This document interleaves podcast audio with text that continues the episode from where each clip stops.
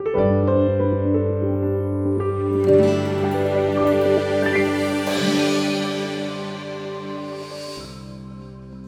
ನಾಮಕ್ಕೆ ಸ್ತೋತ್ರವಾಗಲಿ. ದೇವರು ಒಳ್ಳೆಯವರು. ಧರ್ಮೋಪದೇಶ ಕಾಂಡದಲ್ಲಿ ಪ್ರಸ್ತುತ ಸತ್ಯ ನಾಲ್ಕನೇ ತ್ರೈಮಾಸಿಕ ಒಂಬತ್ತನೇ ಪಾಠ. ಭಾನುವಾರ ಯಾರು ಕೊಡುವರು? ನವೆಂಬರ್ ಇಪ್ಪತ್ತ ಒಂದು ಪ್ರಿಯರೇ ಪ್ರಿಯರೇ, ಸತ್ಯವೇದ ಭಾಷೆಯಲ್ಲಿ, ಅದರಲ್ಲೂ ಇಬ್ರು ಭಾಷೆಯಲ್ಲಿ ಒಂದು ವಿಶೇಷವಾದ ವೈಶಿಷ್ಟ್ಯಗಳು ಇರುವುದನ್ನು ನಾವು ಕಾಣಬಹುದು. ಒಂದು ಪದವನ್ನು ಇಬ್ರು ಭಾಷೆಯಲ್ಲಿ ಬಳಸುವಾಗ ಆ ಒಂದು ಪದ ಹಲವಾರು ವಿಧದಲ್ಲಿ ಅರ್ಥವನ್ನು ಕೊಡುತ್ತದೆ. ಉದಾಹರಣೆಗೆ, ಮೀ ಇಟ್ಟನ್ ಮೀ ಇಟ್ಟನ್ ಎಂಬ ಪದ ಇಬ್ರು ಭಾಷೆಯಲ್ಲಿ ಇದೆ.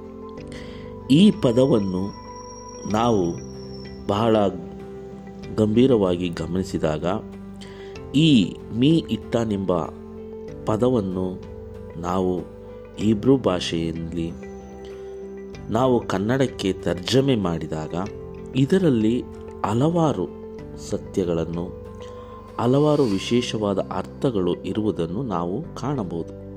ಉದಾಹರಣೆಗೆ, ಮೀ ಅಂದರೆ ಯಾರು? ಇಟ್ಟನ್ ಅಂದರೆ ಕೊಡುವರು ಎಂದು ಅರ್ಥ ಕೊಡುತ್ತದೆ. ಯಾರು ಕೊಡುವರು?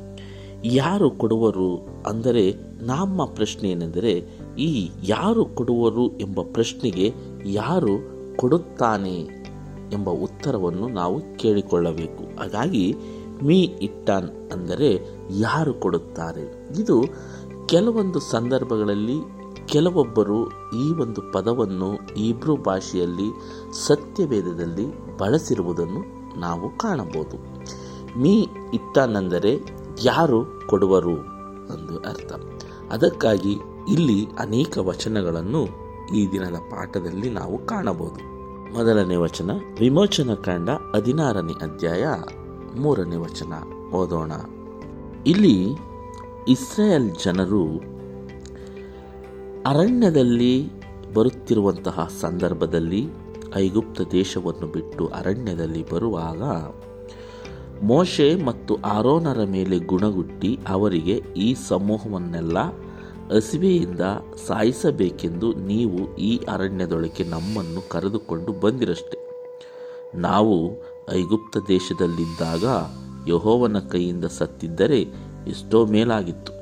ಆಗ ಮಾಂಸ ಪಾತ್ರೆಗಳ ಬಳಿಯಲ್ಲಿ ಕೂತು ಹೊಟ್ಟೆ ತುಂಬ ಊಟ ಮಾಡುತ್ತಿದ್ದೇವಲ್ಲ ಎಂದು ಹೇಳಿದರು. ಅಂದರೆ, ಈ ಒಂದು ಅರಣ್ಯದಲ್ಲಿ ನಮಗೆ ಯಾರು ಕೊಡುತ್ತಾರೆ? ಆ ಊಟವನ್ನು, ಆ ಮಾಂಸವನ್ನು ಯಾರು ಕೊಡುತ್ತಾರೆ? ಅಲ್ಲಿ ನಮಗೆ ಆ ಐಗುಪ್ತ ದೇಶದಲ್ಲಿದ್ದಾಗ, ಅಲ್ಲಿನ ಕೆಲಸದಲ್ಲಿ ತೊಡಗಿಕೊಂಡಿರುವಂಥ ಸಂದರ್ಭದಲ್ಲಿ, ಅಲ್ಲಿ ನಮಗೆ ಆ ಪಾತ್ರೆ ತೊಳೆಯುವಂಥ ಸಂದರ್ಭದಲ್ಲಿ ಮಾಂಸ ದೊರೆಯುತ್ತಿತ್ತು. ಈ ಅರಣ್ಯದಲ್ಲಿ ಯಾರು ಕೊಡುತ್ತಾರೆ ಎಂಬ ಪ್ರಶ್ನೆಯನ್ನು ಕೇಳುತ್ತಾರೆ. ಈ ಮೀ ಇಟ್ಟಾನೆಂದರೆ ಯಾರು ಕೊಡುವರು ಎಂಬ ಅರ್ಥವನ್ನು ಸೂಚಿಸುತ್ತದೆ. ಇದೇ ರೀತಿಯಾಗಿ ನಾವು ಕೀರ್ತನೆಗಳಲ್ಲಿ ಹದಿನಾಲ್ಕನೇ ಅಧ್ಯಾಯ ಏಳನೇ ವಚನವನ್ನು ನಾವು ಓದೋಣ. ಇಲ್ಲಿ ಚಿಯೋನಿನಿಂದ ಇಸ್ರೇಲರಿಗೆ ರಕ್ಷಣೆಯು ಬೇಗನೆ ಬರಲಿ.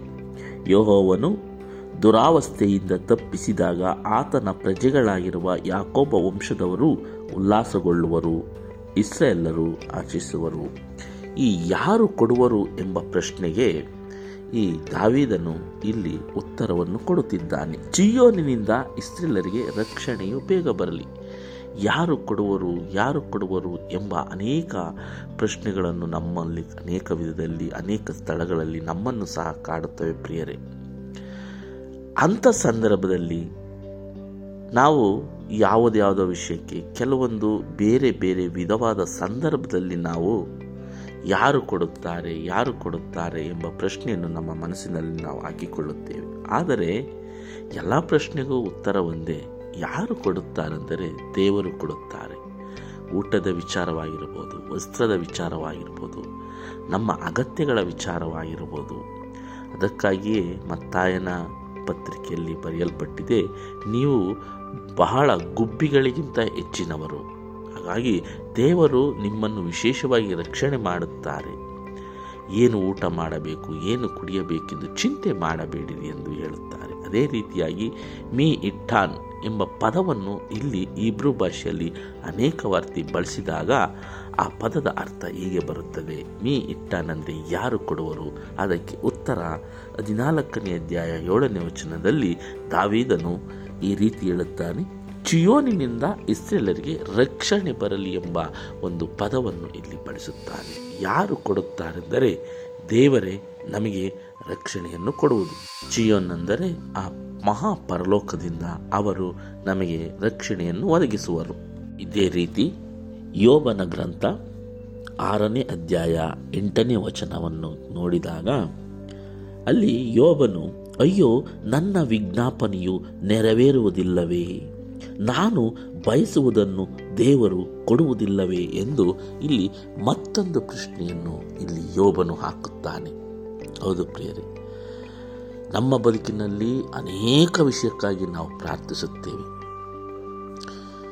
ಅಲ್ಲಿ ಇಸ್ರೇಲ್ ಮಕ್ಕಳು ಮಾಂಸಕ್ಕಾಗಿ, ಊಟಕ್ಕಾಗಿ ಅಲ್ಲಿ ಪ್ರಾರ್ಥಿಸಿದರು. ಇಲ್ಲಿ ಯೋಬನು, ಇಲ್ಲಿ ನನ್ನ ವಿಜ್ಞಾಪನೆಯು ನೆರವೇರುವುದಿಲ್ಲವೆಂದು ಇಲ್ಲಿ ಯೋಬನು ಪ್ರಾರ್ಥಿಸುತ್ತಾನೆ. ಅಂದರೆ ಈ ಪದಗಳೆಲ್ಲ ಮೀ ಇಟ್ಟಾನ್ ಎಂಬ ಪದಕ್ಕೆ ಹೋಲಿಕೆಯಾಗಿದೆ.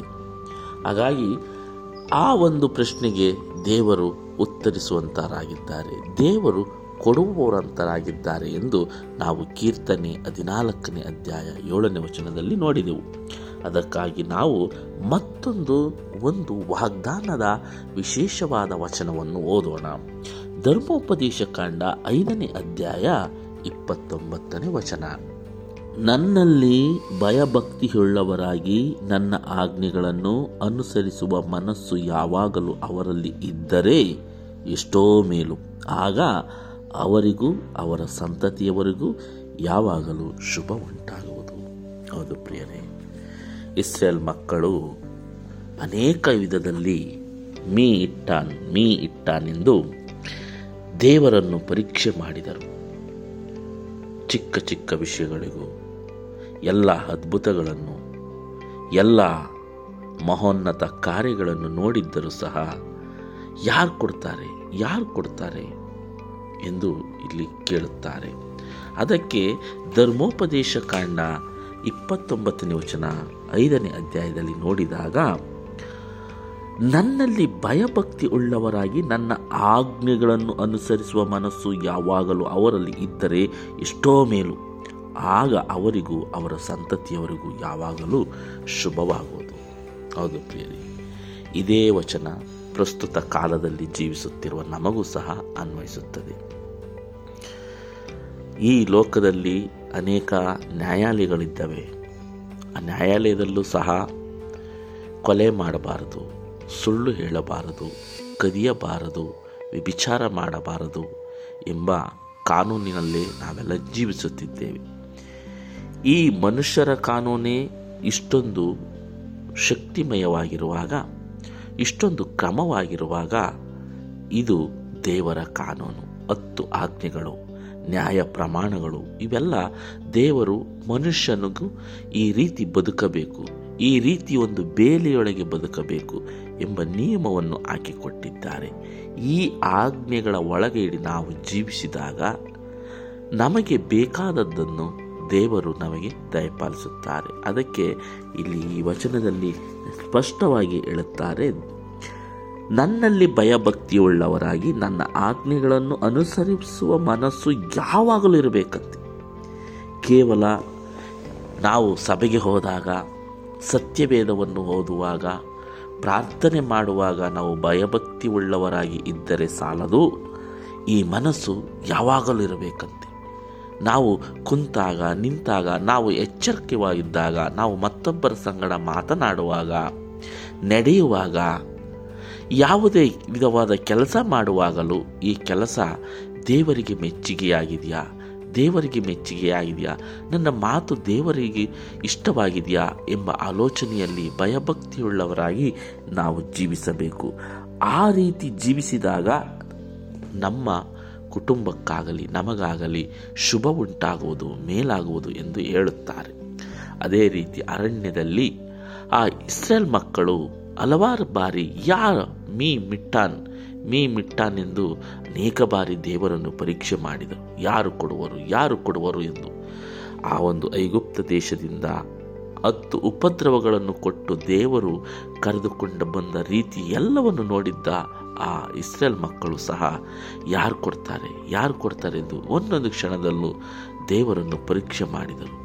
ಅದೇ ರೀತಿಯಾದ ಸಂದರ್ಭ ಇಂದು ನಮ್ಮ ಜೀವನದಲ್ಲಿದ್ದರೂ ಸಹ ನಾವು ಸಹ ಆ ದೇವರ ಆಶೀರ್ವಾದವನ್ನು ಪಡೆಯುವುದು ಬಹಳ ಕಠಿಣವಾಗಬಹುದು ಪ್ರಿಯರೇ. ಹಾಗಾಗಿ ನಾವು ಯಾರು ಕೊಡುವರು ಎಂಬ ಪ್ರಶ್ನೆ ಹಾಕೋದಕ್ಕಿಂತ ಬದಲಾಗಿ ದೇವರು ಕೊಡುತ್ತಾನೆ ಎಂಬ ಆಲೋಚನೆಯಲ್ಲಿ ದೇವರಿಗೆ ಭಯಭಕ್ತಿಯಾಗಿ ನಡೆದುಕೊಂಡಾಗ ನಮಗೆ ಮೇಲುಂಟಾಗುವುದು ಶುಭ ಉಂಟಾಗುವುದು ಎಂದು ಇಲ್ಲಿ ಸತ್ಯವೇದದಲ್ಲಿ ದೇವರು ಇಲ್ಲಿ ನಮಗೆ ವಾಗ್ದಾನ ಮಾಡಿದ್ದಾರೆ. ಹಾಗಾಗಿ ಆ ವಾಗ್ದಾನವನ್ನು ನೆರವೇರಿಸಬೇಕಾದರೆ ಆತನ ಆಜ್ಞೆಗಳನ್ನು ಕೈಗೊಂಡು ನಡೆಯೋಣ.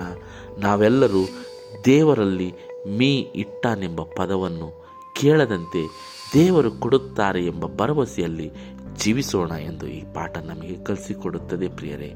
ಮತ್ತೆ ಮುಂದಿನ ಪಾಠದಲ್ಲಿ ಭೇಟಿಯಾಗೋಣ. ವಂದನೆಗಳೊಂದಿಗೆ. ಆಮೇಲೆ